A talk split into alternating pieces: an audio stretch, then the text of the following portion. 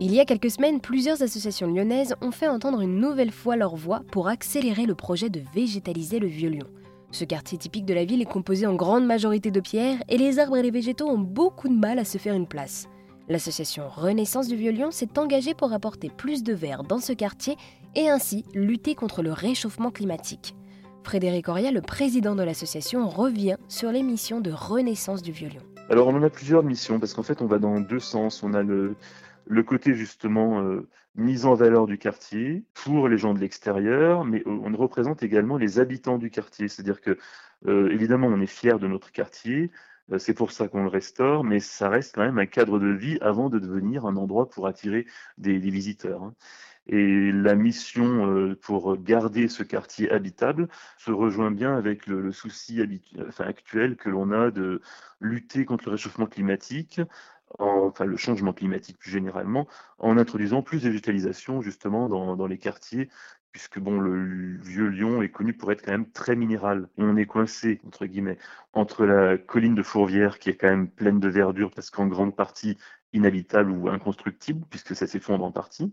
Et de l'autre côté, on a la Saône. Donc ça fait euh, une coulée verte, une coulée bleue, on va dire, deux sources de fraîcheur. Mais le vieux Lyon est tellement minéral que chaque place, en fait, devient une véritable fournaise l'été. Et c'est contre cela qu'on voudrait lutter, en fait. Et euh, également, c'est vrai que quand on connaît le Vieux Lyon, on sait aussi que ce sont de grandes rues étroites avec euh, donc que de la pierre. Comment est-ce que vous avez pensé ce plan pour végétaliser ce quartier? Alors d'abord, il faut penser en plusieurs niveaux. C'est vrai qu'en général, quand on dit revégétaliser, tout le monde voit planter des arbres, planter des arbres. Ce n'est évidemment pas possible partout, d'autant plus que dans les faits, à part une petite période de l'été, euh, il y a beaucoup de logements, en particulier dans les étages rez-de-chaussée, premier, deuxième étage, voire troisième, hein, qui manquent de lumière. Donc il n'est pas question de mettre des arbres devant ces fenêtres-là. Donc on a déjà une implantation qui est menée depuis longtemps en par la ville, c'est ce qu'on appelle les micro-implantations florales ou jardins de rue, où la ville fournit une partie de plantes. Euh, en faisant juste des petites saignées, disons, qui sont un peu de la taille de jardinière, si vous voulez, de la largeur, le long des murs.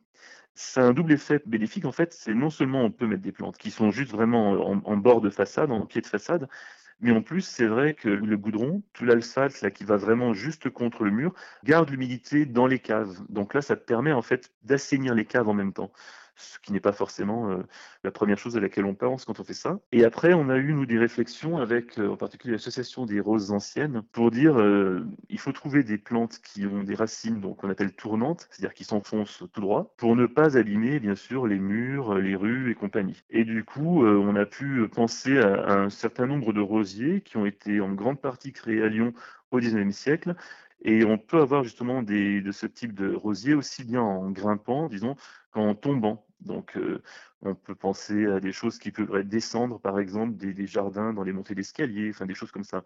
Et on a quand même des endroits, on a déjà des alignements d'arbres, on a des bouts de place où on pourrait ramener des arbres, et je dis bien ramener, puisque certaines fois, ces arbres ont existé par le passé. Si on arrive à avoir euh, de la végétation le long du, centre des Lazaristes, qui rejoignent donc les, tilleuls qui existent actuellement, euh, on pourrait avoir quelque chose qui mène vraiment euh, de la Saône jusqu'au coteau de Fourvière et avoir des cheminements pour les animaux, par exemple, tout en amenant et de la fraîcheur et de la nature, euh, plus dans la, partie, disons, le cœur du vieux Lyon au niveau de Saint-Jean.